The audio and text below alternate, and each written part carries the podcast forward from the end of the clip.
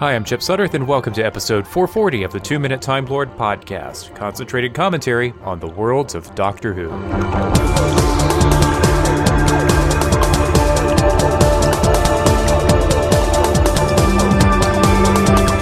While I'm continuing to intently watch this space for news of Series 12, and we've been promised something by Doctor Who Day on November 23rd, I've taken a dip into the distant past of Doctor Who and it is freaking weird. Now, I'm a pretty conventional Doctor Who fan. I've only dipped my toes into the arcana. A couple of new adventures novels, I watched my first reconstruction only about a year ago, and thanks to an entirely too generous friend in New York, I now have in my possession a vintage piece from the Tom Baker era the Doctor Who Annual 1977, starring Tom Baker as Doctor Who authorized edition as seen on BBC TV. It says so right on the cover.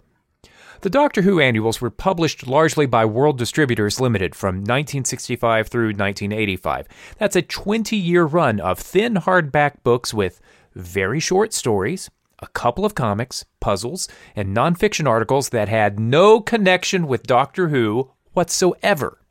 The audience was kids, the quality control was apparently pro forma, and the contributors were largely anonymous and possibly drunk. Now, I have no experience with hallucinogenic substances, but as I read the annual, not only did I suspect the writer or writers might have, but I wondered if the book itself was having that effect on me. The stories sometimes read like Mad Libs games with random names of moons, cities, and aliens dropped in for no reason. In one story, a godlike telepathic alien Philos from Philosia, takes the Doctor and Sarah for a ride in a motorboat to meet another alien, King Chimpanzo. Yes, Chimpanzo. He is a chimpanzee. In another story, another godlike telepathic alien forces the Doctor's mind from his body. Quoth the Doctor, I hope you didn't mind my traveling in your body, Sarah, but there was really nowhere else to go. Quoth Sarah, Any time, Doctor, but Please ask first next time. It gets weirder. A slapdash page of Space Facts and Fancies gives equal billing to astronaut Neil Armstrong, George King, founder of the Aetherius Society, who claimed to be in telepathic contact with aliens, black holes, and mythological accounts of ancient spaceships in Peru and the Old Testament. And let's not even talk about the art, where it doesn't appear the publisher had likeness rights to Elizabeth Sladen or Ian Marter, and even the fourth Doctor comes across in one picture looking more like Wurzel Gummidge. Don't get me wrong, I love this gift. I love how barking mad this annual is. It's also a product of a time when authorized edition didn't mean brand managed within an inch of its life. It's a reminder that Doctor Who was and is mass entertainment as much for children as for science fiction fans.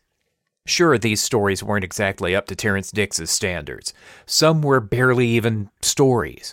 But there's an attempt at creating a sprawling science fiction universe for the Doctor to play in, unbound by BBC budgets. I actually see echoes in this ludicrous annual of much better stories by much better writers in recent Doctor Who comics, writers like Jody Houser and Nick Abadzis. So hit up eBay or find a PDF on the web and check out the Doctor Who annuals. They may not be good Doctor Who, but they can be delightful and kitschy and just plain weird. And a reminder that, in their day, Doctor Who didn't need to be polished to be a treasure. Thanks for listening to the Two Minute Time Lord podcast. It's been a crazy few weeks at the day job, so the podcast had to take a brief break.